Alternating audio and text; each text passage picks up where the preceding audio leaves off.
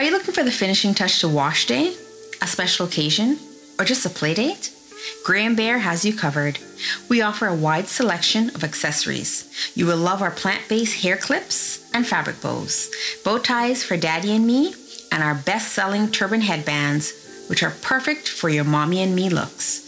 We're a Canadian based handmade shop. Our products are made to order with love, care, and attention to details. We offer fast local and international shipping.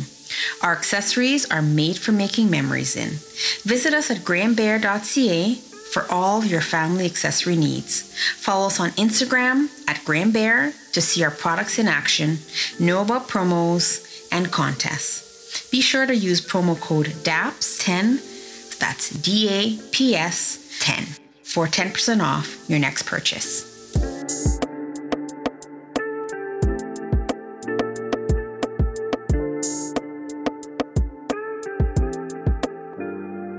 You're listening to the Derek Asante podcast, also known as DAPS, the show that brings you insightful conversations about everyday topics.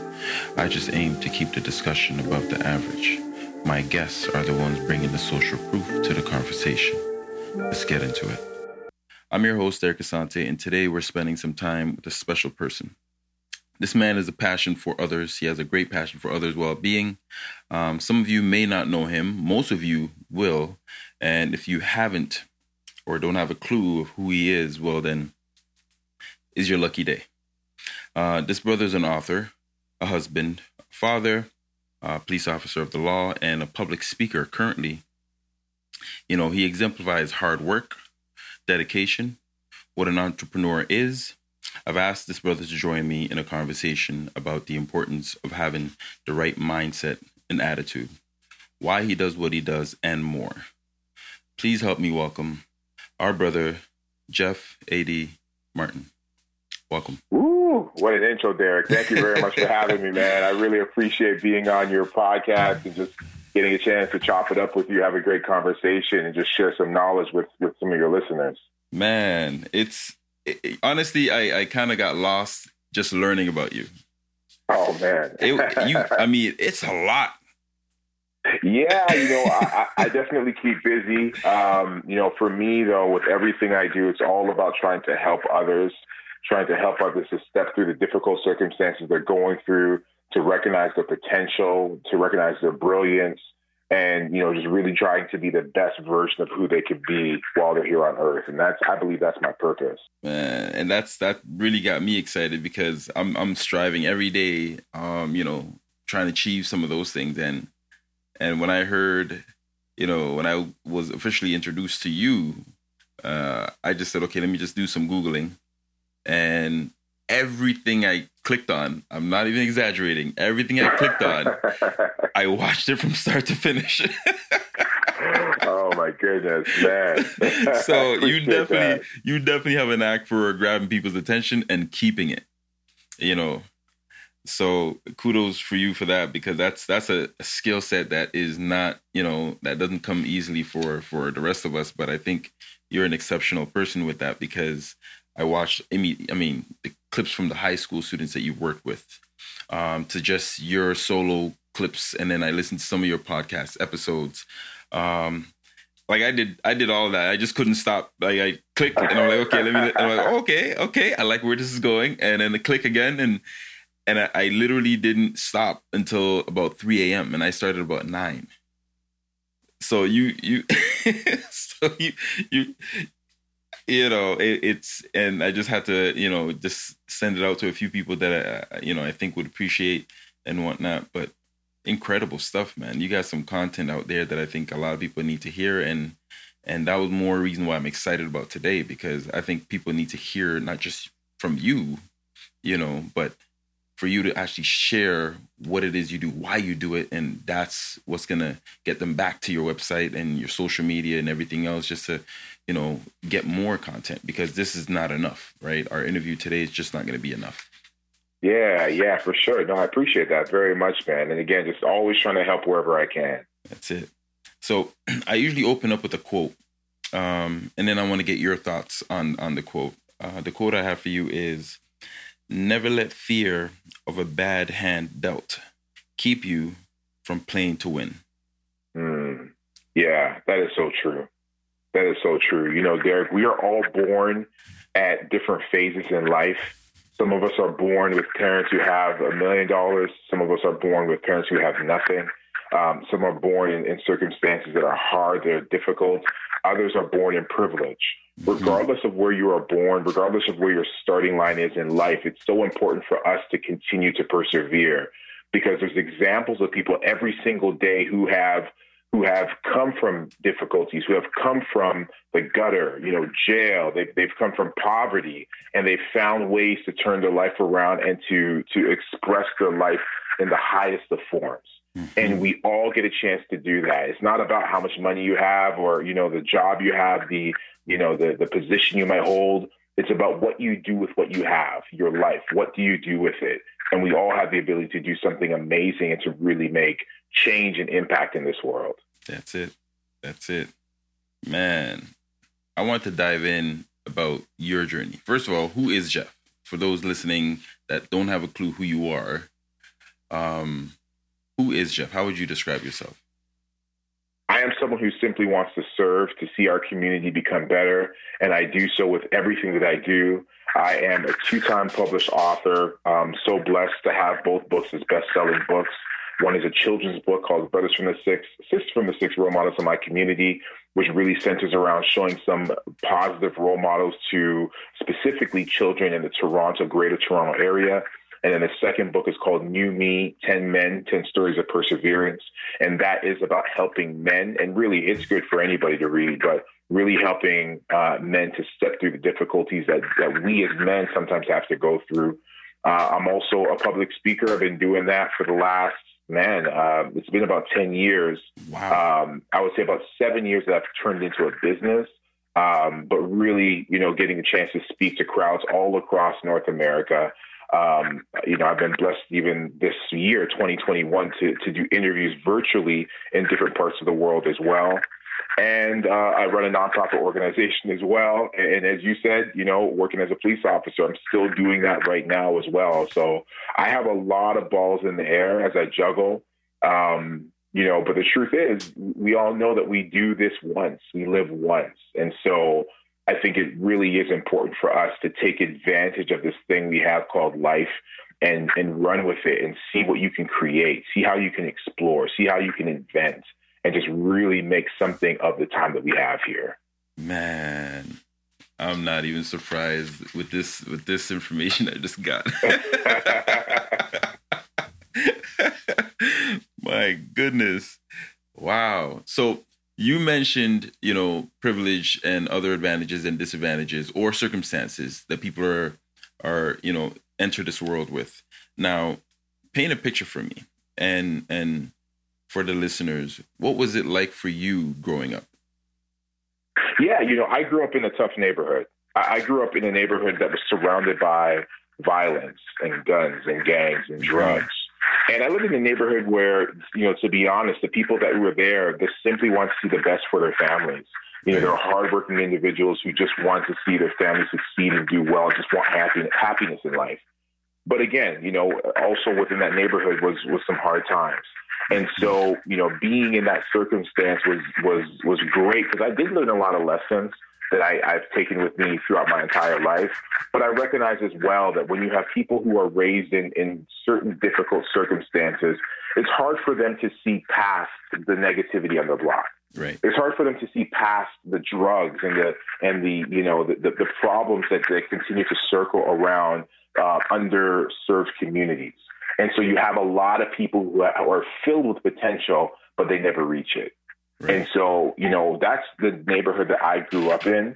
And that's one of the reasons why I do the work that I do, because I really want to see people, especially people who come from neighborhoods like that, who come from families that have been, you know, um, have had difficult circumstances growing up. I, I, really want to show them that they have potential and they really can do whatever it is that they want to do.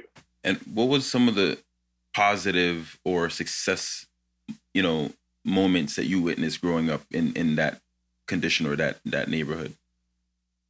Well, again, you know, as as much as it was, um, you know, there was negativity in that neighborhood. Yeah. There was a lot of families, there is a lot of families in neighborhoods like that of people who simply just want the best for their family. They want the best for themselves. They're seeking happiness. And so, you know, one of the great things about neighborhoods like that is that you can find so many of those type of people that just want the best. And, and, you know, it's almost like having, you know, extra mothers and extra fathers and people looking out for you because everybody, again, just simply wants the best again. So I'd say that's been one of the benefits um, and coming up in a neighborhood in a community like that, that everybody just really kind of looks out for each other. And although again there is negativity, you know, there's other areas as well that that are so positive, you know, that you really yeah. can't trade for anything else. Right. The village raising the child. That's what it is. Absolutely. Yeah, that's awesome. What's your background, by the way, Jeff? Born and raised in Toronto, man. Born and raised in Toronto. Um, Canadian through and through. My parents are from the Caribbean, from Jamaica um, you know, which, you know, uh, man, I, I, can't tell you how much I'm so appreciative of just the culture and, and, and, and, learning so much about that. My family, you know, who's still there as well. But yeah, I'm, I'm Toronto born and raised. Wow. Man, I'm curious though, with, with the whole profession that you're in, law enforcement, um, it's funny. I had an opportunity to kind of go that route myself. Okay. But I couldn't, I couldn't see beyond the gun. Mm. You know what I mean? Like it, it, was me. It was all me. I had an opportunity. Like the doors were open. All I had to do is just show up and and you know write the tests and and do the physicals. And I did the physicals and everything. But I just psychologically I knew that I wouldn't be at peace knowing that I had a gun. So I was like, um, and I you know politely, respectfully kind of declined and and the folks that were kind of you know guiding me were a little disappointed but they also appreciated the fact that i was able to decipher that at such you know a younger age and and right. not jump into it because of the money or whatever the case might be right? yeah but i don't know that was just something that i struggled with is that something that you've ever dealt with at some point or no. No, no, I would say for me, well, first and foremost, I want to say congratulations to you for seeing that because there's a lot of people out there who are in jobs they really shouldn't be in. Yeah. Um, but they just don't know how to walk away. They don't know how to leave. Right. So, you know, I want to congratulate you for seeing that and making a decision that works best for you. Uh, for me, you know, I would say that that wasn't one of the toughest decisions for me. And, and what I would say is if somebody's looking in to get to looking to get into that job or any job for that matter, I would really recommend you know, that they consider, you know, what that job entails. And is that job going to allow you to be yourself? Right. You know, is it going to allow you to be yourself? And for a while, I assumed that being a police officer, you could not be yourself. You had to be somebody else. Mm-hmm. You, you couldn't represent who you were.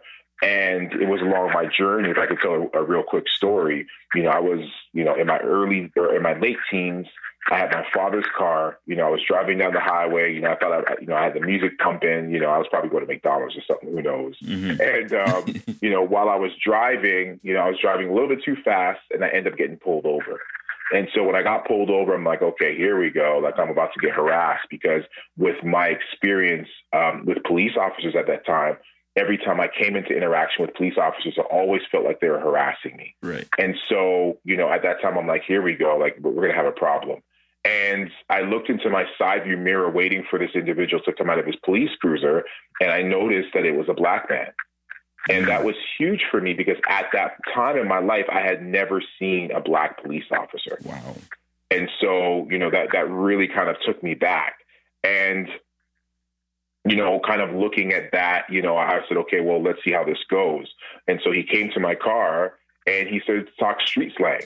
And I'm like, hold on, hold on a second. Like, you can actually be yourself. Like, you can do that. And, yeah. you know, I, I, I got a chance to talk to him and have a good conversation and learn that, you know, you can be yourself. And the reason why I share that story is because representation matters. Yes. It really does. And when you can see yourself doing something, then it really is a game changer for you. And I, I, share that because one of the things that I love to do, particularly with youth, is to show them examples of people who are like them, who are doing amazing things. And, you know, these people are from their neighborhoods or from their block. And it, it gives these kids an opportunity to say, oh, okay, well, if this person is doing it and they resemble me, then I can do it as well. And so, you know, representation matters. It's really important to show our children, especially kids who come from tougher neighborhoods, to show them that you know there's people out there who are doctors, lawyers, you know, dentists, entrepreneurs, and they're from your neighborhood, and because they're succeeding, you can succeed as well.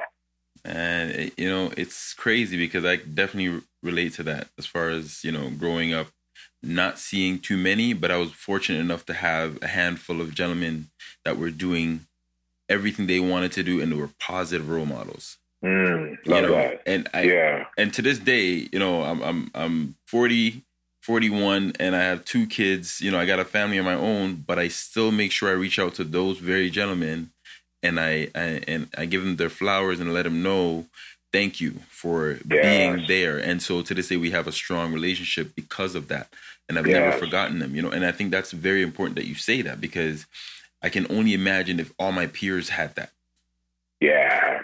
Absolutely. you know, Absolutely. or even in Yeah. schools we have somebody like you come in to share your story and and you look like me Yeah, it, it's so huge. You know, we don't we don't really know. Like growing up, I wanted to be a doctor. Why? Why did Jeff? Why did you want to be? Actually, specifically, I wanted to be a doctor who delivered babies.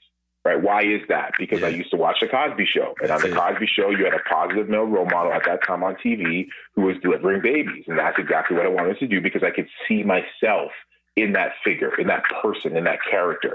And it, you know, again, if we are able to show our kids examples of people who resemble them, um, speak like them, they're from their neighborhoods. It, again, it doesn't even have to be the you know the same color or background, just someone that you can see yourself in. right Then it allows you to to now picture yourself in their shoes. right The representation matters, and it, it's it's it's so important. it's huge what, It what is. was it that experience that encounter with that officer that intrigued your interest in in pursuing um, law enforcement or something else Yeah, you know, that was one of the main things I would say. Um, and then, you know, another thing as well, again, growing up and seeing police all the time, because I grew up in a tough neighborhood, oftentimes we did see the police, it always felt like they were being, we were being harassed, we were being picked on. But I remember thinking to myself, imagine if somebody had the type of power that these police officers had, but they actually used it to help the community grow.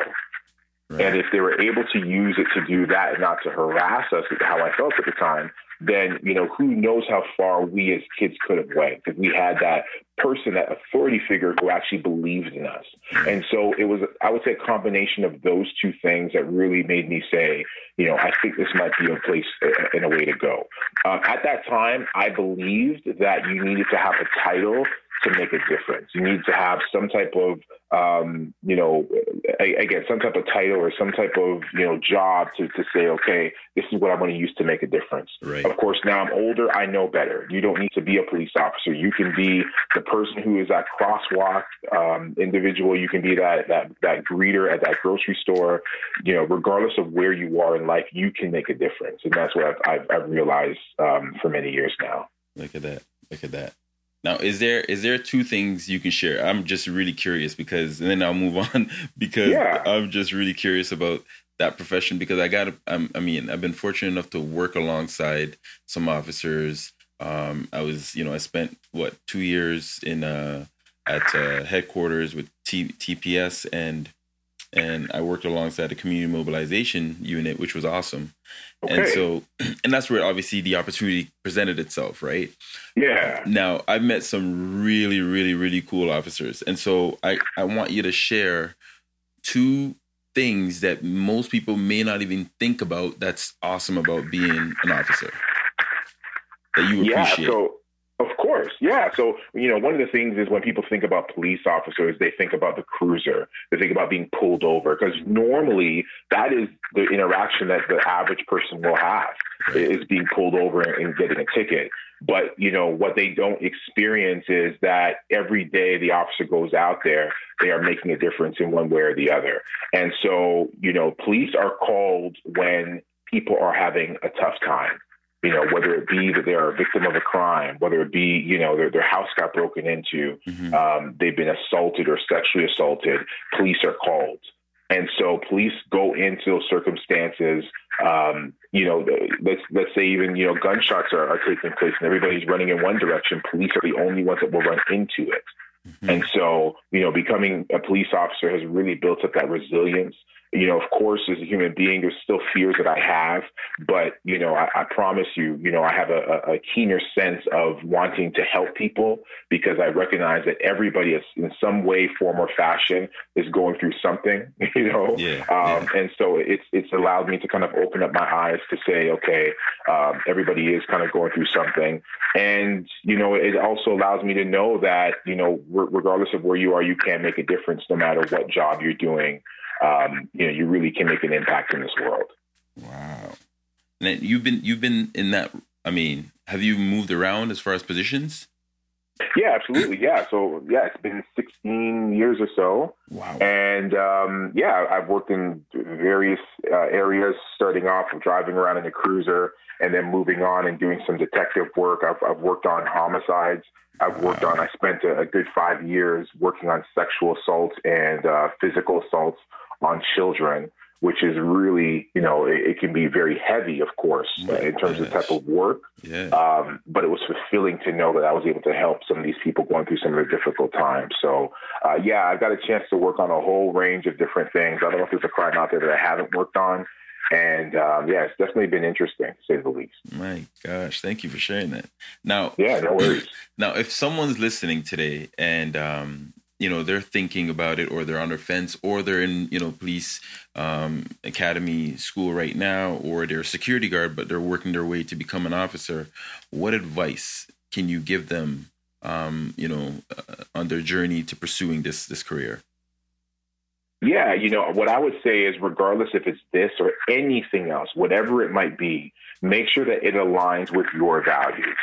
Make sure that it's something that you are okay with because you know ultimately your your job that you work at is, is, something you could be doing for the next 30 years or so and you want to make sure that it's something that's going to make you happy.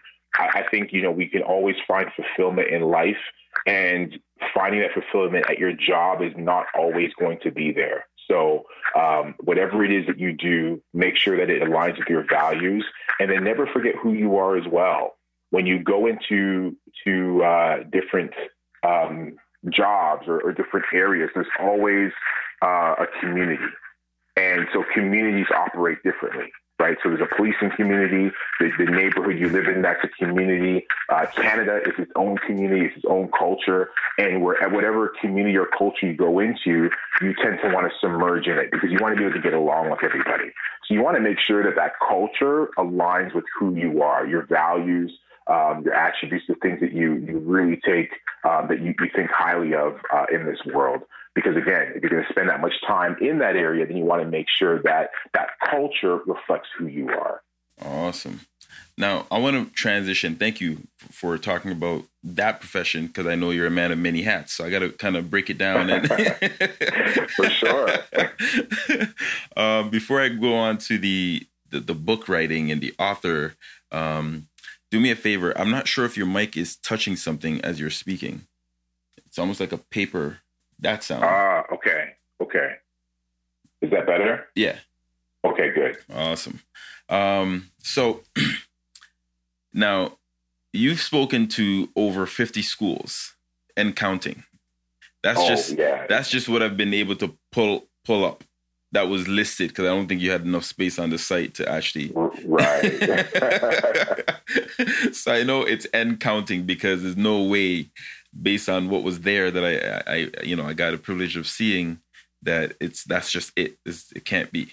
Um, and so, what?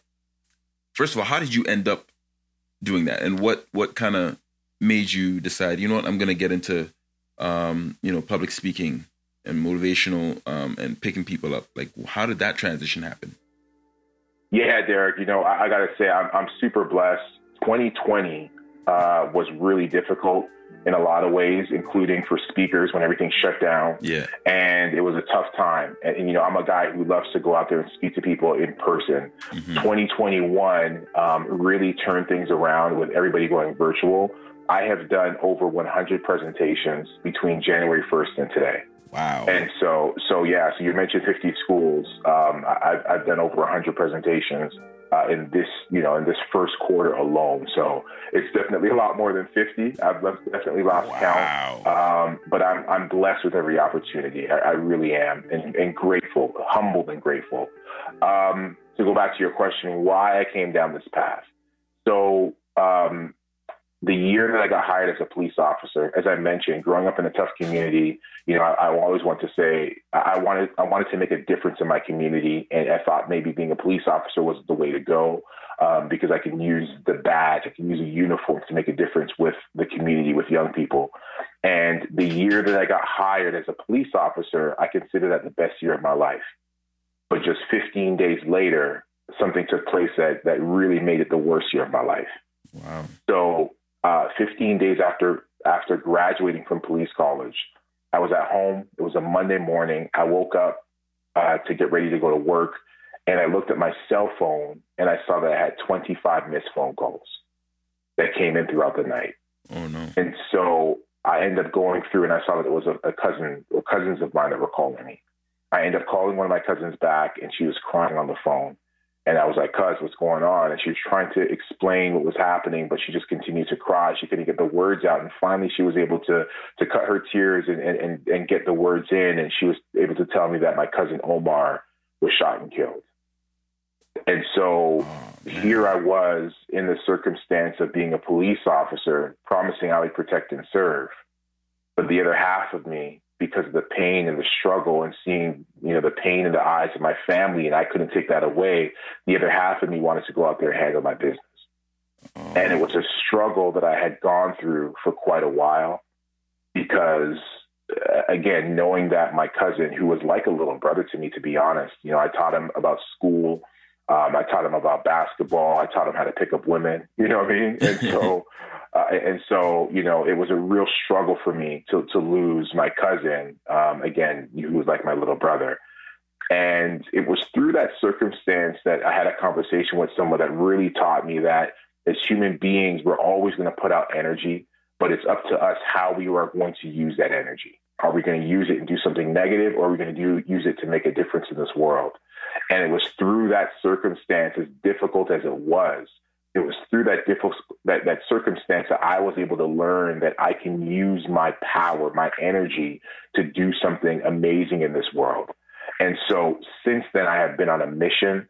I go, you know, I'll speak to anyone, any youth, but particularly I love going into some of these tougher schools, these harder neighborhoods, because I want these kids to understand that there's more to them and to their life than the negativity that surrounds them, the negativity that's in their household, the drugs that's on their block, um, the gang violence that surrounds their block. You know, they can't cross the street because that's a rival gang. I want them to know that there's so much more to life. And so I, I developed into this speaker, this person who's really trying to make a difference and an influence on, on people because I want our young people to recognize that they don't have to go down the route of doing something negative, of taking somebody's life, of dropping out of school, of you know becoming pregnant at an early age because you're missing love at home. You know, I really want to try to make that impact, and so that is what has me on the path I'm on today. Really, just trying to make that difference and show these kids that you do not have to walk down this negative path. You can use the life that you have to make a difference. Wow. That's why I'm doing what I do. Man, I I wasn't expecting that, but I appreciate it so much more that, that yeah. you shared that, man. Yeah, not not a problem, man. I, I appreciate you asking. Wow, that's I can only imagine, man. To go through that, that's oh. Yeah, you know, again, it's it's been some years now, and of course, you know, when you when you have a family member you've lost, you never forget it. You never, you know, forget the pain of what it was like to lose them in that moment. Yeah. You know, however, again, as I mentioned, you know, we all go through difficult circumstances. You know, the, the, the book that I spoke about earlier, New Me, yeah. it's myself and nine other guys. So 10 of us in total all wrote a chapter. And my chapter is called The Ugly Gift. Mm-hmm. And it's called The Ugly Gift because in life, we are going to get handed things that we don't ask for if you get a birthday gift or a Christmas gift, you love that. It's a gift. But sometimes we get handed ugly gifts. Right. We get handed, you know, car accidents, um, illnesses, you know, COVID 19, social distancing, right? Like we get handed these things that we don't ask for. Mm-hmm. But I mm-hmm. believe that even in the darkest of circumstances that we go through, there's always a silver lining. There's always a blessing. There's always a talent or something that we can take from that difficulty. But it's up to us to find it. It's up to us to look at it, look for it, and then when we find it, we can learn from that.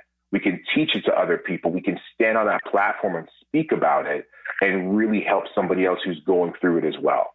Wow. And, I think it's so important that we do that because I believe that the problems you've been through, Derek, the problems that all of us have been through, and they're all going to be different. Once you have gone through them and you've learned the lessons from them, you now have the key to somebody else's lock. Right. And you're able to help them to get through exactly what you were going through when you had that issue. Wow, that's that's a lot of power. It, yeah, it, it is, and that's, I think you know if we can recognize it in every difficult circumstance, it's there. If we can recognize it and ask ourselves, what am I here to learn? And the difficulty, I keep saying that through 2020. I'm like, what am I here to learn? Like, what, right. what's with all this mess that's going on, the racial unrest and, and COVID 19, what am I supposed to learn? How do I come out of this stronger? What, what, what can I use from this to help others? If we can go into a difficult problem thinking that, then I believe it really can change um, how we look at things and how we come out of that difficulty afterwards. Man, uh, if for the listeners, if you just tuned in, um, we're having a, a, great conversation with Jeff, and now he just said something that really, really, you know, hit me. And what you said was, when you go through something difficult, you now have the key to someone else's lock. Absolutely. And that's incredible. Like I've never heard that before, and it makes sense because it's it's it's true. Now the other yeah. side of it too that really hit me is the fact that now I think people need to recognize how much power and influence they actually have after going through something, you know, challenging. Yes. You know, yes, as far as really as do. yeah, like you you have now the power to literally shape and mold someone else's perspective and and, and outcome. Because you really you, do. And that's that's what's blowing my mind right now because I didn't realize that you know we have these keys, but we always looked at looked at ourselves from a deficit perspective, and and therefore we can't see that we have a key. Right. Yes. It's a woe is me type feel. Right. And listen, I, am not here to judge anybody because, you know, I know what pain feels like. I've been through it. There's a ton of things that, you know, we won't even get a chance to, to talk about on this podcast. We'll be here for four hours. Um, but ideally, you know, I'm not like any, I'm, I'm, I'm the same as everybody else. Like I, have had problems. I continue yeah. to have problems that I, that I face and continue to face. Uh, but again, you know, as we go through these things, if we can ask ourselves the right question, what am I here to learn? Then we can now start thinking about or start pulling out the lessons, start pulling out the blessings, the silver linings, the talents, the things that are within these difficult circumstances that can help us. And as we just talked about, you now can share that with others. Because if, if you, you know, Derek, I get a chance to speak to uh, men who are in jail. Mm-hmm. And uh, we've been doing uh, quite a few virtual talks. And, you know, I tell these guys the decisions that you made yesterday will dictate where you are today, have dictated where you are today. So that means that the decisions you make today will dictate where you are tomorrow. Mm-hmm and, and you know, and that's literal for them. You know, sitting in jail versus making a decision that they're going to change their life. Right. And so, you know, if, if we can kind of recognize again that as we go through difficulties in life, um, we are able to use it. We can now speak on that platform. Those guys who are in jail, they can speak on a platform that I'll never be able to speak from. Right. They can speak about something, you know, and, and, with experience that I can never touch. Yeah. And so they now have the key to somebody else's lock, another young person who's coming out of jail, who is about to go to jail, who they can probably talk out of that type of negative lifestyle. They have the ability to do so. So yes, they do have the key to somebody else's lock. Wow. When when was that moment for you when you realized I have a gift for actually impacting and you know uh, making a change in people? Um, like, did you have a conversation with somebody and they came back and said to you, "Thank you um, for your words or just your energy"? And like, when did you have that moment? You know, I, I would say like I've always had the, the the the love of helping people, and I really do believe I get it from my parents, but more specifically my father he's always someone who's just always, since I've been growing up, you know, always wanting to help people. for me, I've always wanted to help people in so many different ways. But with public speaking, the the the uh, motivational speaking piece, I would say I always kind of say that motivational speaking found me. I one day said to myself, I'm a police officer. You know, I'm a black man. I can make an influence with some of these young kids who are going down the wrong path.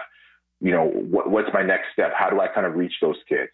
And so I reached out to a couple of schools and a school was like, Yeah, I'd love to have you come on down. And so I stood in front of these kids. I had this plan in my head of how my talk was going to go, the things I was going to talk about. I was going to wow them. I was going to give, you know, they're going to give me a standing ovation. I had this real, you know, big dream in my head of how it was going to go. I went up there and it was horrible. It fell apart. I stuttered. I, you know, I, I forgot parts. It was a mess. but at the end of it, a couple of students still came to me and they said, Jeff, thank you so much for sharing your story. That was real. And it was at that moment I said, hmm, okay, well, maybe I do have something here. Right. And so I continued down that path of really learning to mold my speech, create it into something, learning the bits and pieces that you, you can use to really make an impactful speech. And that's how I got to where I am today. So my goal was never to be on go on stage and be a motivational speaker. Mm-hmm. My goal was just to help people. Right. And motivational speaking found me. That's incredible. Now, it's funny because a lot of people, you know, in my past I've spoken to never really gave credit to motivational, you know, um, speakers.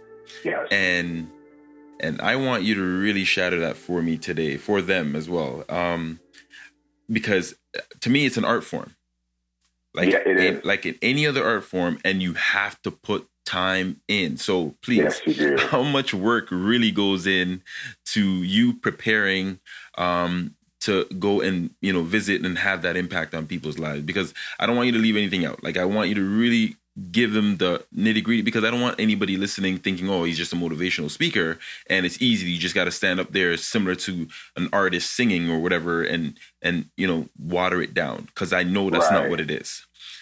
So yeah, so I, am glad you even said an artist singing because an artist, and that's the thing. People think that there is you know overnight success. Right. right. There is no overnight success.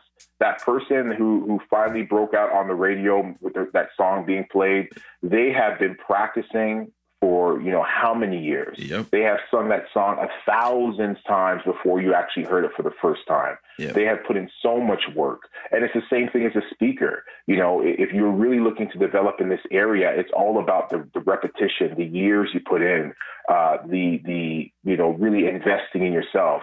Early on, I took courses. I, I did uh, you know certain things to to really understand the concept of public speaking. And you know even just last summer i took a, a course an online course with harvard university again just looking to continue to to widen my understanding of public speaking because i don't just want to you know go up there and wow people. Like i want to be a student of the game. And you know, people talk about public speaking and, you know, or, or motivational speaking and say, you know, I don't believe in them, you know, because it's just motivation doesn't last. And I get it. Motivation does not last. Like if I give you a speech, you're going to be all pumped up and within two days, you're going to go back to your normal, your normal self. So I get it. Yes, motivational speaking or motivational type talks, they do not last, but neither does brushing your teeth, yeah. right? Neither does taking a bath. Mm-hmm. It's something you have to do frequently every single day. And my goal is never to to speak to you and make you make you walk away saying, "Oh, well, that felt good," and you know that felt like butterflies and rainbows. And you know, I feel I feel so inspired. Like my my goal is not to inspire you. My my my goal is to move your soul. That's my it. goal is to move you in a way that when you leave there, you say, "I must take action." Like I must take action. It is on the backs of my children. It's on the backs of my mother. It's on the back of, of, the fact that, you know, I don't know when I'm going to leave this earth. And so my time is counting over my head somewhere. So I need to do action or take action now. That is, it's always my goal to, to move somebody to, to do the thing that they need to do. So you know, to really get to that point again, it's repetition. It's it's building your stories. It's understanding the the, the crescendos and the you know the ebbs and flows of stories. It's understanding speech in terms of getting loud at some t- at some points, getting quiet at other points. It's about you know description in certain times. It's about speeding up your cadence and slowing it down at other times.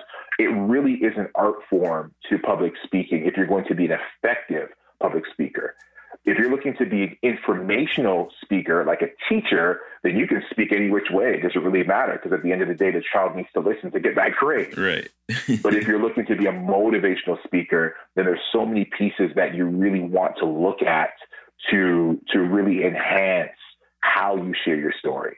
And I'll be honest there, the reason why I go hard on this and every single speech, whether it's one or 1,000, the reason why I go hard on this because I know that sitting in that audience, whether it be virtual or in real life, mm-hmm. sitting in that audience is a person who's listening to me, and I may be the last reasonable voice that they hear before they go off and do that. They do that thing. And I know it for a fact because I've had people come to me. I had this one man come to me, Derek, and say, Jeff, you know, I really want to talk to you. And he told me about how he was sexually assaulted by his stepfather for so many years. And his goal was to, once, you know, he finished speaking to someone, and he's lucky that he got me, but once he finished speaking to someone, he was going to go and take his own life. Wow. And so I know that when I stand on stage, I picture people like that because I know they are there. Yeah. I've had other people who've told me they've stopped cutting their wrists, you know, self harming yeah. because of the words I said. And so again, that that's just the ones who've come up to me. There's people, there's thousands who have not come up to me. Right. Right. And, and, so again, you know, I, I'm not here to play. I don't think public speaking or motivational speaking is a thing you play with because again, it, we're talking about life and death for some people. Yep. And if you don't say the right words at the right time to that right individual, it really could be the end of their life. That's and it. so for me, I, I, take it extremely serious. Um, I study. I'm a student of the game. Um, if you are a speaker, I've, I've probably studied you because I really want to yeah. know what you're doing, what you're doing effectively, how you are doing it, and perhaps how I can use certain things that you have used to make my own speeches better. Right.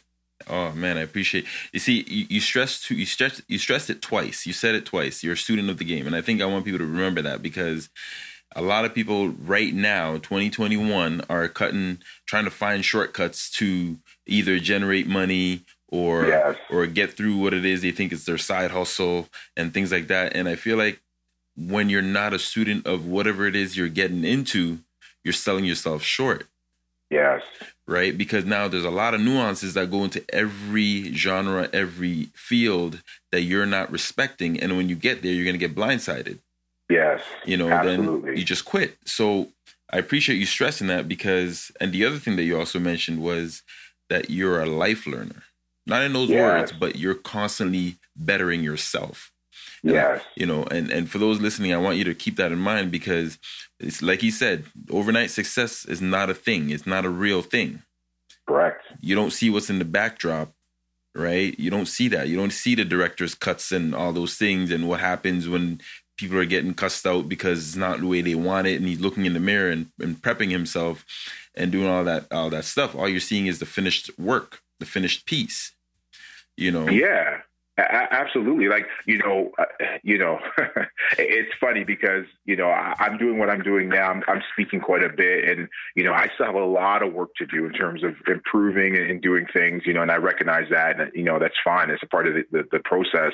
But, you know, I wish sometimes these people who look at me and think, oh, Jeff, you have all the success, you know, I wish they could see when I walked into schools and they're like, oh, we forgot you're coming today.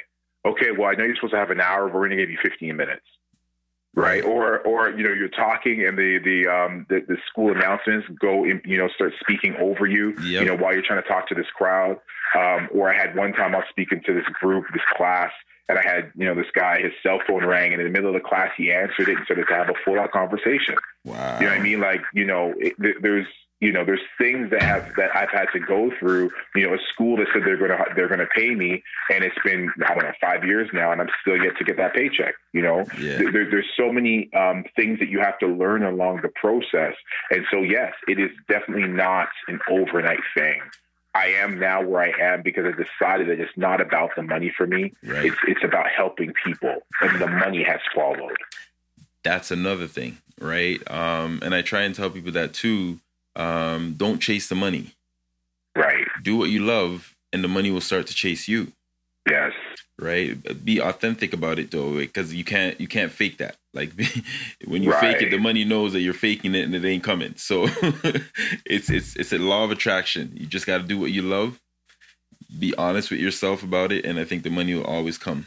Um, I agree. Now, I want to I want to ask you about the Inspire Legacy Company Online Academy. Yeah. How did that come about? So, you know, again, for me, I'm always trying to reach as many people as I can in so many different ways. And so I recognize that some people, you know, will never read a book where other people, people will. And so I wrote a book for those who will read. You know, I did a podcast for those who love podcasts. Mm-hmm. Um, I do videos online on, on Instagram and, and YouTube because there's certain people who like that.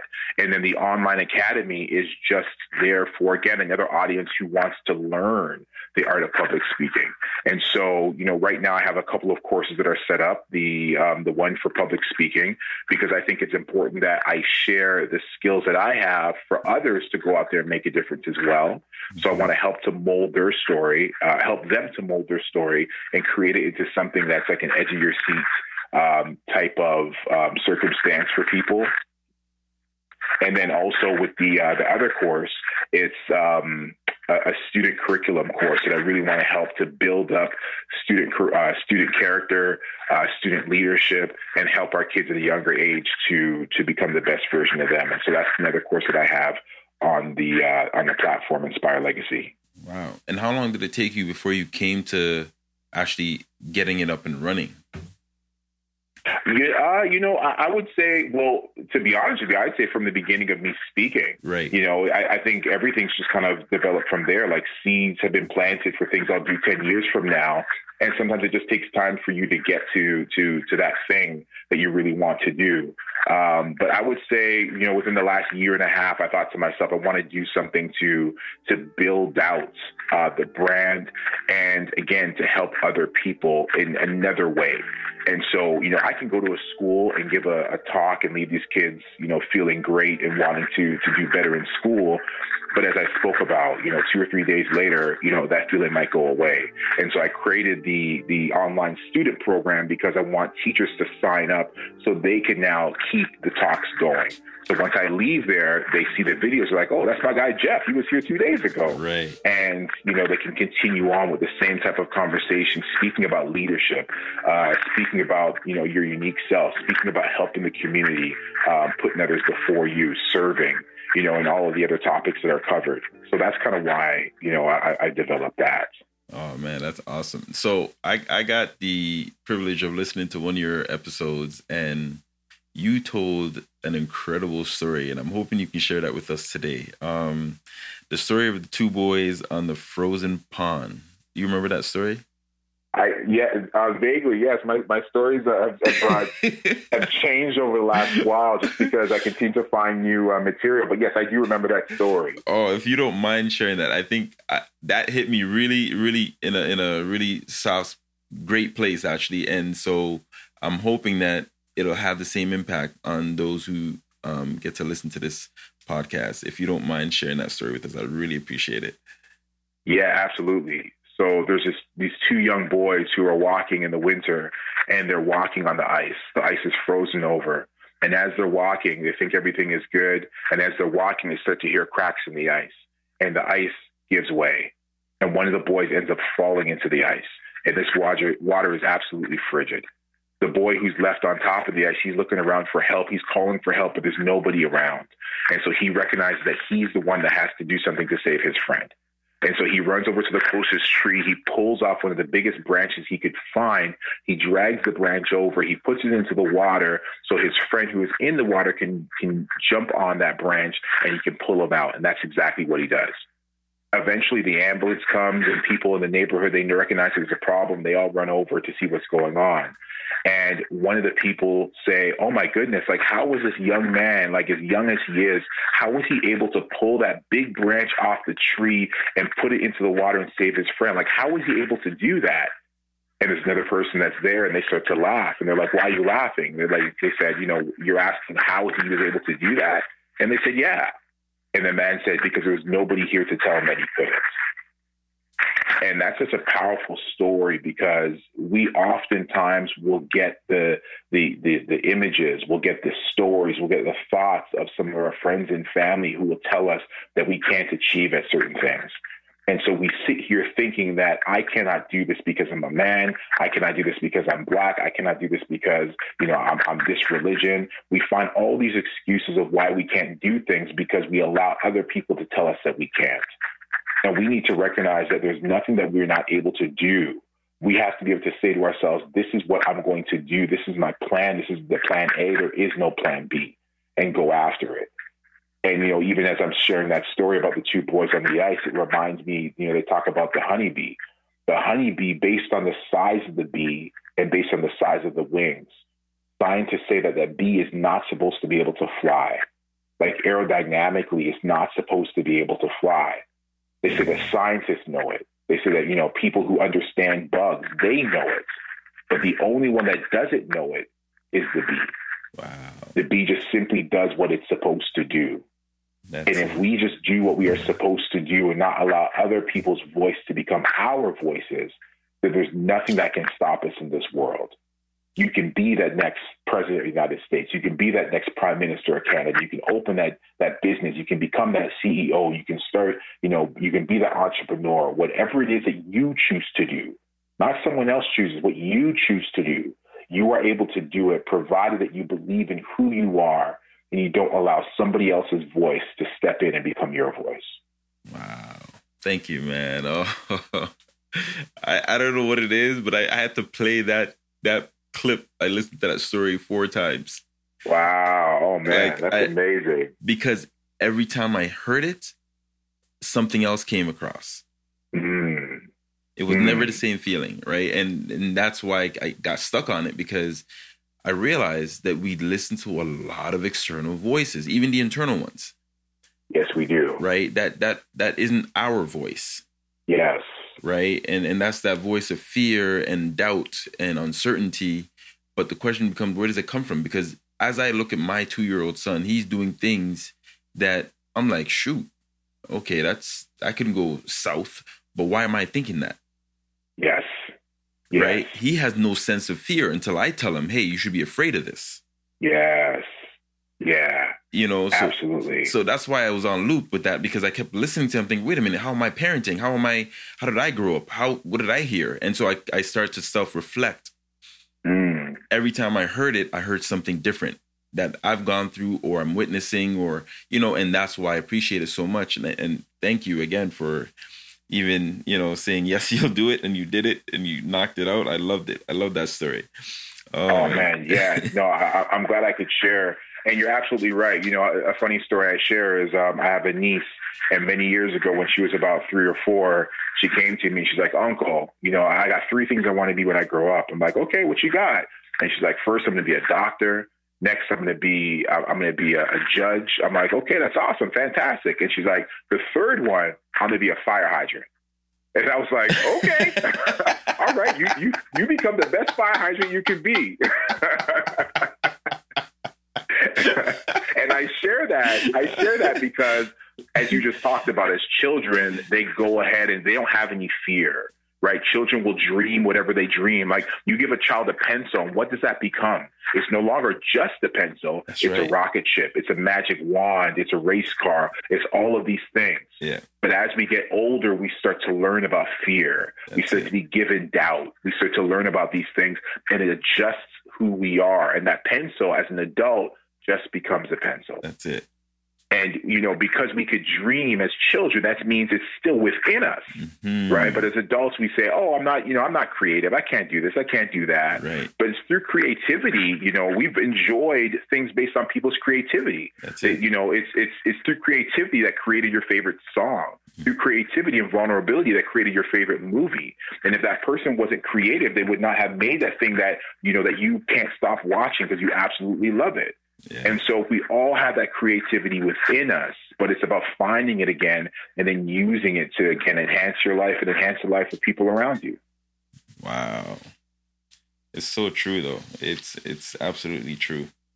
My goodness. Now you've written the two books you mentioned in the beginning. Yeah. Um, Brothers from the Six and Sisters from the Six. What what inspired those? So when I get a chance to go out and I speak to some of these kids and I say, what is it that you want to do when you get older? Oftentimes I hear the same thing. I want to be the next LeBron James. I want to be Steph Curry. I want to be a YouTuber. and because that's what they see, that's what they're used to. Right. And you know, kudos to them if they can do it. You know, give me give me some tickets. I want to be in the front row if you can make it to the NBA. Right. But the truth is, is that most of us will not make it there. And so I, I, wrote the book because I have illustrated in it some amazing role models from the greater Toronto area. And so I want our children to recognize that we do have doctors and lawyers and judges who are from your neighborhood who have done amazing things, who continue to change the world, but they just don't get the TV status. They don't get the YouTube status, the online status that a basketball player or a rapper would. And so, you know, I want to show them some great role models doing some amazing things because I want to show them that they can strive to be just like that. They can strive to be better. And so that's why I wrote that book. That was the inspiration for that book. Wow. And now, since we're on the books, I want you to just let the people know where they can get a copy of this book. Because um, I don't want to forget that, you know, they exist. I know they exist, but I want you to tell them where is the best place for them to get it. Yeah, hit me up on my website, jeffadmartin.com. You can find it there, jeffadmartin.com. Perfect. Now, the third book, or you know, the the the one with you and the other nine gentlemen, um, how did the idea even you know come about? Like, how, how first of all, who spearheaded the idea? It was me. I spearheaded the idea. Okay. The idea came to me at four in the morning when I got up to use the washroom, like most of my ideas do. Uh, you know, when I'm, I'm, I'm half dreaming and half awake, I find that that state there is where a lot of people's ideas come from. So pay attention for those of you who are, uh, you know, you get to the middle of the night to use the washroom like me. that, that's where a lot of dreams come from. Um, but yeah, you know, I, it, I, I sat back and thought, you know, I'm making a difference, you know, an impact with what I'm doing. But how great would it be if I got some other guys who were doing the same and we almost came together like the Avengers? You know what I mean? We all have nice. our, our special skills. Yeah. And if we come together, we can make such a bigger impact. And so, you know, I decided that this is what I wanted to do to create a book that we can, I can find nine other guys to come together, guys who are doing great things in the community on their own, but then allow our voices to be heard through the book to share some of our stories to help others. And the reason why I did the book this way, not just me being an author, but having 10 of us in total, is because when you read the book, you may not like my story, but you may love another story or vice versa. And so, because we all come from different walks of life, there's a good chance you're going to relate to one or two or nine of the stories that are in the book um, because it, it, it reminds you of you, reminds you of your own circumstances. And so that's why the book was written that way because I really want to make the biggest impact to the readers to let them understand that in life things happen and we are going to fall down. But what's important is how you get back up. And those are the rules and the lessons we talk about in the book, how we get back up after difficult circumstances. Wow. Now, are you guys all friends? Yeah, you know, we're acquaintances and friends. I'm the one who brought everybody together. So uh, my, most of the guys didn't even know of each other before I brought them together. But I see great relationships flourishing within them now. And, um, again, everybody comes with their own individual stories.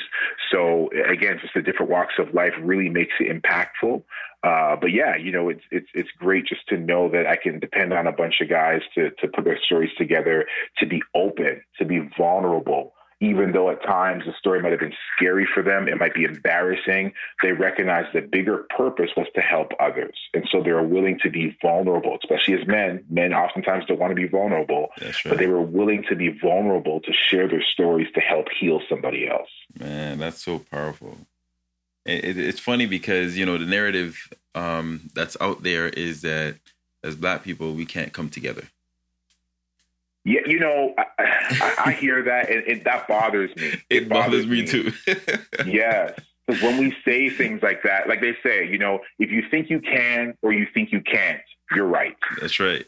And it's the same thing. If you think that black people don't come together, then you're right. Yeah. Or if you think black people do come together, then you're right. That's because right. there's so many great black organizations that have come together. Yes. Um, again, me as a nonprofit organization, we have partnered with other black organizations to make a difference in our community. So when you say, when people say, you know, black people do not come together, you know, there's examples of people coming together every single day, but they choose not to see it. Yeah. Yeah. Wow. Now the nonprofit, what's is it? That's not the academy, right? No, no. The nonprofit is called Brothers from the Six. Ah. Yeah, and again, it's it's an organization that I started myself and, and some friends of mine. That again, we just wanted to come and get together again, like like the Avengers, and just use our impact in, in the different impacts that we had to come to make it together to make a bigger impact. So we have been blessed to do things like give away free backpacks and haircuts to kids before they go to school. Uh, we've given away gift certificates to some of the big box stores um, during the Christmas season just to make it a little bit easier for some families who are in need.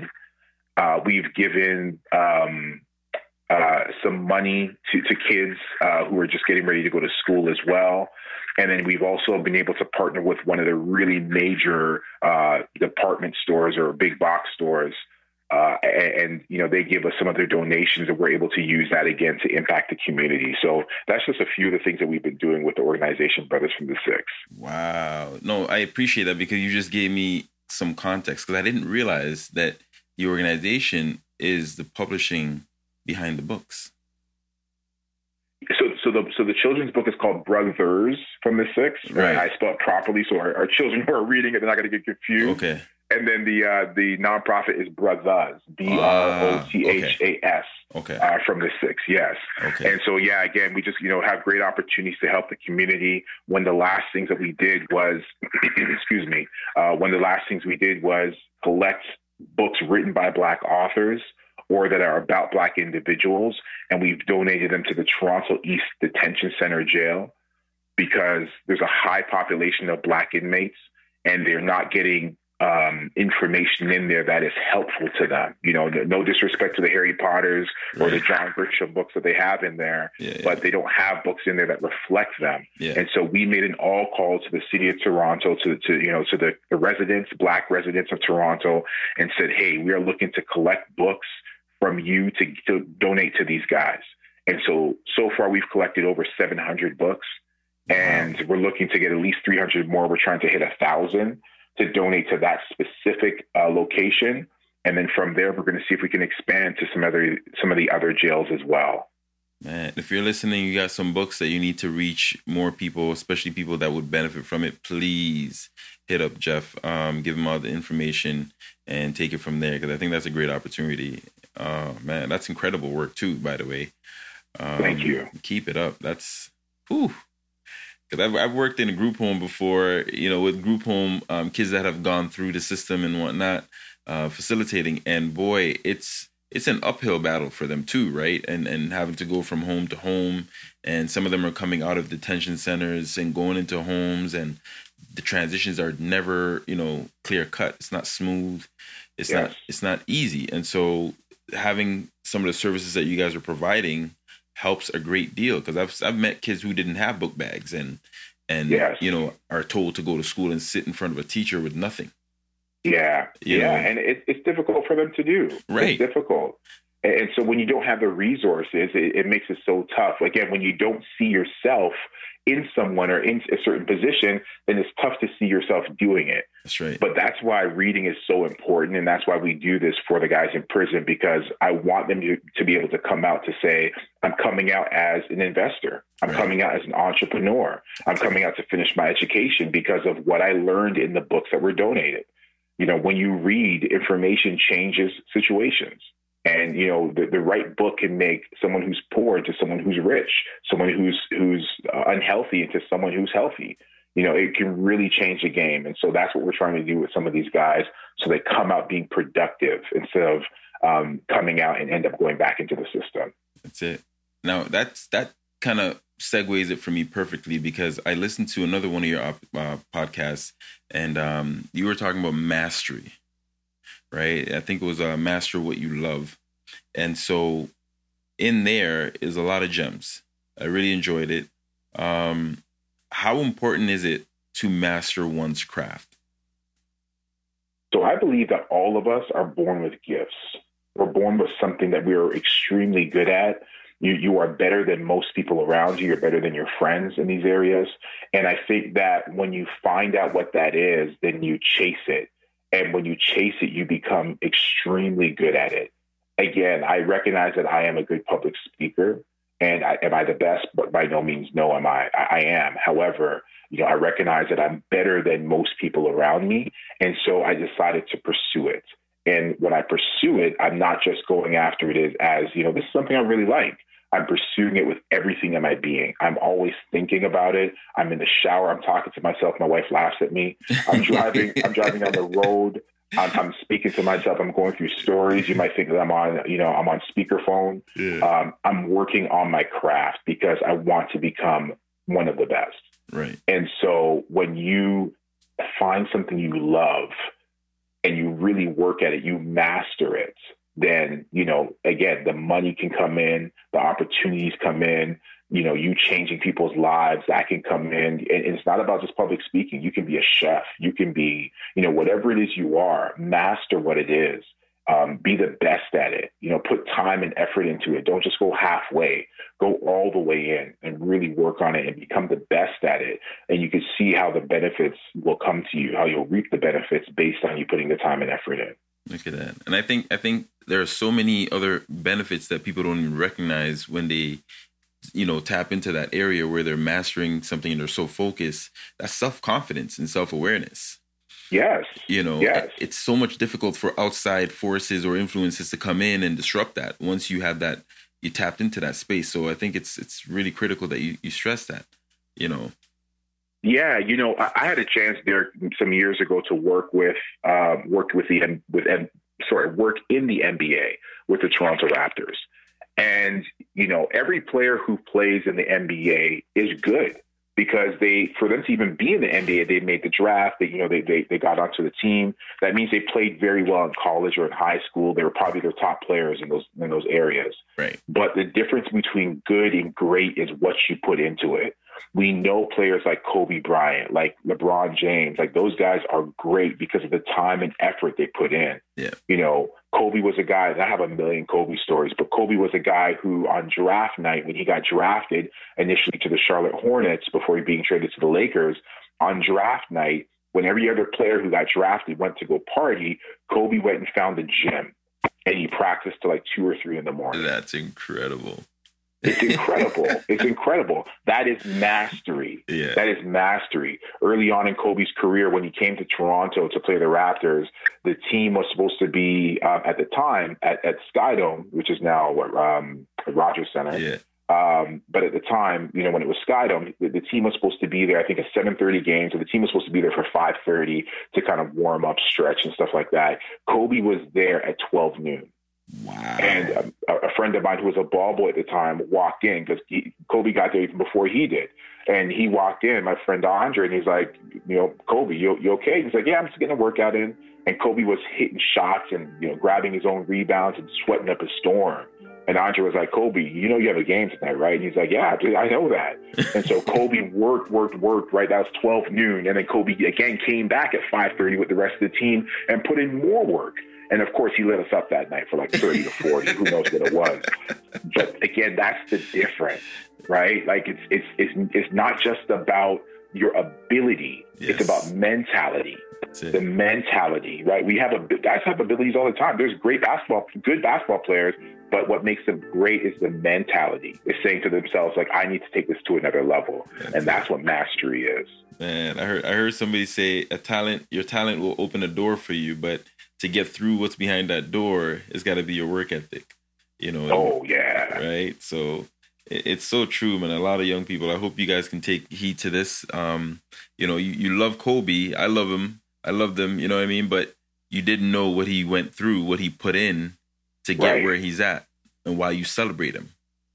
Right? Yeah, yeah, it's funny because you know I've never seen Wilt Chamberlain play a game, right? I'm not that old, right? I've never seen Oscar Robertson play a game, but we speak about these guys as great players, right? And it's the same thing. Your children's children will speak about Kobe Bryant, they'll speak about LeBron James, they'll speak about Michael Jordan, yeah. because these guys put in the work, they put in the effort. When everybody else had gone home and, and relaxing on vacation, actually, you know what? That leads me to another story. So in, in, in 2000, in 2001, a friend of mine was playing um, in the NBA, and he had to go back home to LA, where he's from. And while he was in LA during the, the off season, and the Lakers just came off of a win during the off season, every time he went to the Staples Center to work out, Kobe was in the gym during the summer. And again, they just won a championship. right? So he, he had a chance to, to relax, but he didn't. And it's the summer when all the players are taking it easy. And again, yeah. he wasn't relaxing. He was in the gym because he recognized we just won a championship, but we can do it again. Right. And lo and behold, the same the next year they won a second one, a back to back. Look at that. Look at that. So it's it's it's the it's not the ability, it's the mentality. That's it. That's it. Now you you alluded to it earlier about the impacts of the pandemic and how you know it kind of changed the landscape for motivational speaking. Um, what were some of the adjustments that you had to make?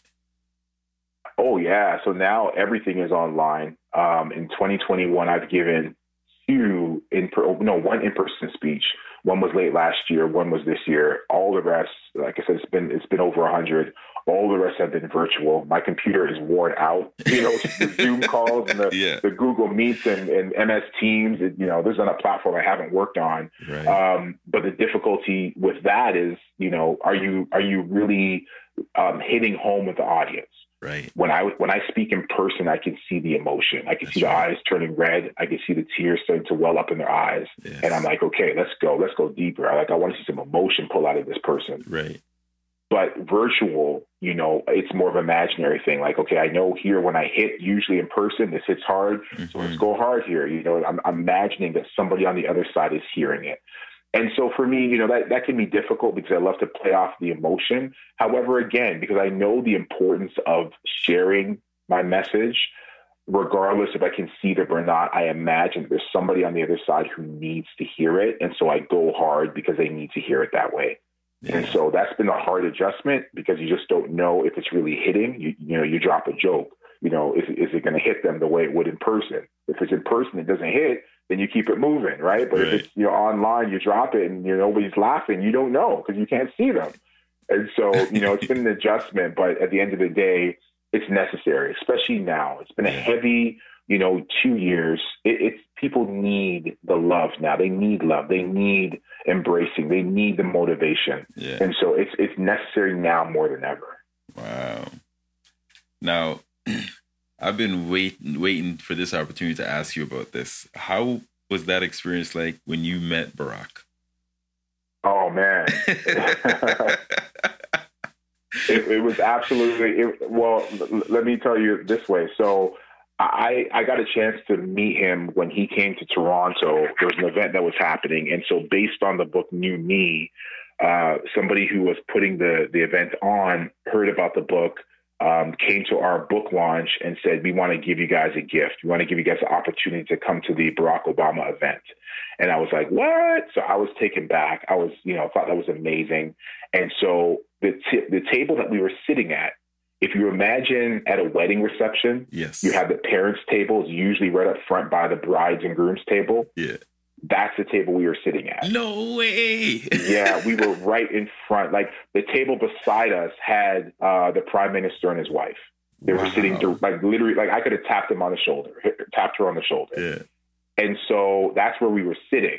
But if that wasn't crazy enough, when I go and there's there's I don't know thirty thousand people who show up to this event, when I go to get my wristband, I get a different wristband than everybody else and they say your wristband allows you to go meet him. And I said, say what? and they're like, yeah, you get a chance to meet him. We want to thank you for writing the book. We want to thank you for for um, spearheading the book. And just as a token of our appreciation of trying to make a difference in our community, we want to give you this gift. So I am so taken back. Um, the, the, other authors were all there. My wife was there, and everyone was was like, "You got to get him a copy of the book." And I'm like, "There's no way, guys." I'm like, "Yeah, you got to get him a copy." So I take a copy of the book. I autograph it. You know, thank you so much, you know, um, Barack Obama, Mr. Obama, for what you've done for us. You know, something along those lines. Yeah. And so I'm standing in this line. We're in this this room. Obviously, it's a very private room. There's secret services everywhere. Um, there's about 50 of us in this room. So there's about 30,000 people at the event. There's about 50 people in the room. Wow. And um, I have this book in my hand. And as we get about halfway in the line, there's a table, and the Secret Service says, empty your pockets. You can't have a phone, you can't have a wallet, you can't have anything. They will take the picture for us and have it sent to us. So you can't take a selfie um, for obvious, you know, security yeah, purposes. Yeah.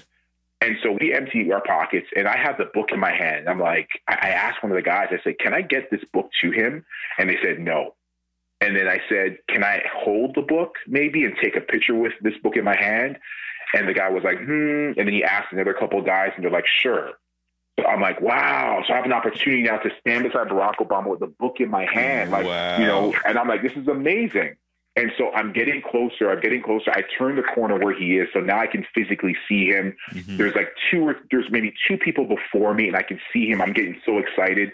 The person in front of me goes to shake his hand. So now I'm like 10 seconds, 20 seconds away from actually meeting him. And just as it's my turn and I step towards meeting him, the Secret Service who's beside him sees the book in my hand and snatches it from me.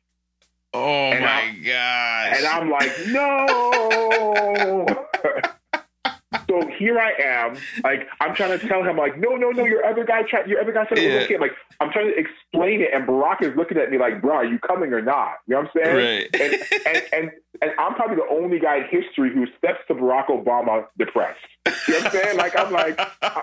I'm like so depressed. I'm like, bro, if you only knew, there's a book I was trying to get to you. If you only knew, you know what I mean? And I'm saying all that in my mind, but the only thing com- coming out, is like, "How you doing? You Yeah. know, what's your name?" I'm like, "My name is Jeff, sir. Thank you so much for you know." And he's like, "Oh, let's take a picture." I'm like, "Yeah, let's do that." wow. And uh, we take a picture, and uh, the moment's over. And so, you know, I, I, I'm like, oh, this is horrible. And then one of the publicists or somebody who was there, you know, I say, hey, is it possible to give this book to his people? And she's like, yeah, absolutely. And so I give the book to her. It vanishes behind the, the doors. And, and, you know, at that point, you know, I don't know what else happens. I don't know if the book ended up in the trash. I don't know if the book went back Right. with him on his airplane. I'm hoping one day that he tweets about it. You know what I'm saying? About Yeah. being his favorite book. We'll see what Oh. happens one day. But yeah, that's a story of me meeting um, Mr. 44 himself, Barack Obama. that is classic. Hilarious, man. Crazy, crazy. Wow. That's a book in itself right there. That It is. It is. Last minute, my man just snatched it. wow. That's a great story, man. That's awesome. Oh man. so this is a perfect time. So it segues into a little segment that I have called um, Thinking Out Loud, Mhm. um, where I have a, a random question. It's more like a would you rather question. Okay. Off the cuff, just give me your response and we'll, we'll you know, we'll bounce it back and forth for a bit and see how that goes. And then uh, we'll continue. We just have a, a small bit and then we'll just push through that. Now, thinking out loud. So, would you rather go back to elementary school or jump straight to retirement? Uh, man, if I, I don't want to choose any of them. But if, I had to choose, I would say going back to elementary school. And I say that just because I don't want to jump to retirement because I'm having such a great time right now. And, you know, it doesn't mean that I, I'm not having tough times. We all do as human beings. But the, the, the journey I'm on right now is, is amazing. I'm so blessed and thankful to be to be doing the things I'm doing, including, you know, meeting great people like yourself. Oh, man, I Um, appreciate it. Yeah, no, it's it's it's it's for real. Um, but I would say jumping back to elementary, it's you know, so long as I could take my thinking that I have now, then I, I think I think I'd be a millionaire by fifteen. You know what I'm saying? That's a fact. I think I think by fifteen I'd be a millionaire. So yeah, I things would definitely be different in some ways. oh, that's awesome, man. Mm-mm. So, as I was snooping around in your website and everything else that was popping up on Google, um, I came across a piece that was talking about your personal coach. Yes. Walk me through that. And how how do you are you a licensed personal coach? Is that something that you need to be licensed for? How does that work? Yeah. So again, just on my journey of speaking to people, there's a lot of people that really want to go deeper because of the way I share my stories. There, are, you know, it really does open up um, some some some areas in people's lives that they don't want to open open up in. Mhm. And so, because I'm able to go deep with my stories and share my own vulnerability, people are forced to face things that they don't want to face. And so sometimes the conversation goes deeper, quite a bit. It goes deeper after the talk, after the, the presentation. And they want to, you know, kind of kick it on the phone and, and have a, a talk and, and asking if I can help them to get through some of their difficult circumstances. And that's how the coaching piece began. That allows me now to really sit with them and help them through uh, some of the things they're going through. Uh, am I, sorry, do you have to be a certified coach? No. Um, it's through my own life skills. Again, 16 years of policing, years and years of mentoring, the things that I have been through, the stories I'm able to share, how I share the vulnerability. It's through those things, again, having the key to somebody else's lock. I use my key now to open other people's locks. Uh, and so I do that again through one on one coaching, helping people to find clarity in their life, to get them on the path they know they should be on. You know, by no means am I a doctor. I'm not a therapist. You know, I, there's nothing I can do in that area. You got to get the, the, the proper help you need. But if you get that help and then now you need guidance to get your life on track, someone to kick you in the butt, then I'm your guy. Uh, so how do you how do you tailor the experience to each individual. Say I wanted to be like I reached out to you and I needed that service. Um, first of all, what am I expecting from you? What should I expect from you? And and how do you tailor it to each individual? Yeah. So what I do is I start with um, a conversation of who you are. I want to know everything about you, mm-hmm. where you grew up. Do you have a relationship with your parents? Are you married? Are you divorced? Do you have children? Where do you work? Do you like your job? I, I want to know all of that stuff because it gives me an opportunity to understand where you are and why you want to change in your life. And so, you know, even before me asking you what is the problem that you're dealing with, I start to decipher, okay, they, they're looking to make more money or they're looking to get back on track with their goals or they need someone to to be to be accountable to. It gives me an opportunity to really kind of decipher the issue that they're going through. And then when I do hear the issue that they're going through, now I can kind of um, really work towards helping them to get to that goal that they want for themselves. Wow, that's awesome. Man. So Jeff, we're coming to the end of the show, but a few things I want to get through um, before we wrap things up. Is there a statement that you can kind of leave with the listeners um, as they kind of navigate the world on, on their journey? Any message, one message or two that you want to leave them with um, so that they can get through the days ahead? Yeah. So if I can leave actually three, three questions. Go for it. There's three questions that I ask myself every single day on the days that I'm super confident and the days that I'm not confident at all. I always encourage, and the people that I coach as well, I ask them to ask, I ask them to ask themselves these questions. The three questions are, who am I? What do I want? And what's my purpose? Who am I? What do I want? And what's my purpose? The first one, who am I? We live in a world where people want to tell you who you are because you work in a bank, people want to call you a banker and they, they judge you as a banker. You're a, a firefighter, they judge you as a firefighter but I don't want to know who people think you are. I want to know who am I? Like, who are you? You get a chance to define who you are, not what the world says about you, but who you are. The second one, what do I want?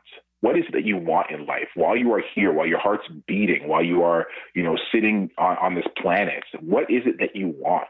Do you want a family? Do you want children? Do you want a better job? Like, what is it? You get a chance to de- decipher what it is you want. And the last one is, what is my purpose? I believe that all of us are here for a purpose. I don't believe any one of us are here by accident. I think there's a reason why we are experiencing COVID 19 right now in 2021. I think there's a reason why I was not born in 1784 or born in 3092. You know, there's a reason why I was born whenever I was born and why I'm the age I'm at now to experience life now. I believe that I'm here for a purpose to do something. And I think we're all here for a purpose. And when we can ask ourselves that question, it helps us to clarify or get an understanding of why we are here and try to fulfill that. And when we can ask ourselves those questions every single day, some days the answer is going to change.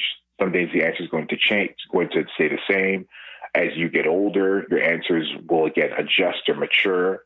But I think if you ask yourself this every day, it brings you clarity on who you are and helps to raise your esteem and your understanding and awareness to make this world better and to make yourself better.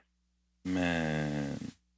Now, I'm going to have this information on the description of the episode, but I want you to let our listeners know how they can reach you, um, where they can get your content, and how they can continue this conversation with you. Yeah, simply Google me, Jeff A.D. Martin. Google me, Jeff A.D. Martin. I am the only Jeff A.D. Martin. There's a couple Jeff Martins out there, but I'm the only Jeff A.D. Martin um, that I that I know of um, that's on Google. So yeah, Google me, and you'll find my website. You will find my Instagram, where I spend a lot of time. You'll find you know the other the other um, areas I'm at too, YouTube, uh, Twitter, and such. Jeff A.D. Martin. Perfect, man. I want to thank you for taking the time out and blessing us with this conversation today. I also want to thank our listeners for tuning in every week. Um, I want you, for the listeners, I want you to not just like this episode, I need you to share it. And I also need you to go on IG, wherever Jeff is at, and I need you to tap in because there's a lot I couldn't get into on this episode, and I'm gonna get him back if if he, you know, when his schedule frees up and things like that, and whenever I can get him, I'll definitely get him back on for another episode because there's a ton that this gentleman is doing, this brother's doing that we all need to be um, aware of, and so I want you guys to just not just like it and, and forget it. I need you to share it. If you like it, great. Share it though. Don't be selfish. Don't keep it to yourself. Get it out there. Um, with that said, Jeff, I want to thank you again uh, for taking the time out. Um, until next time, love, peace, and nappiness.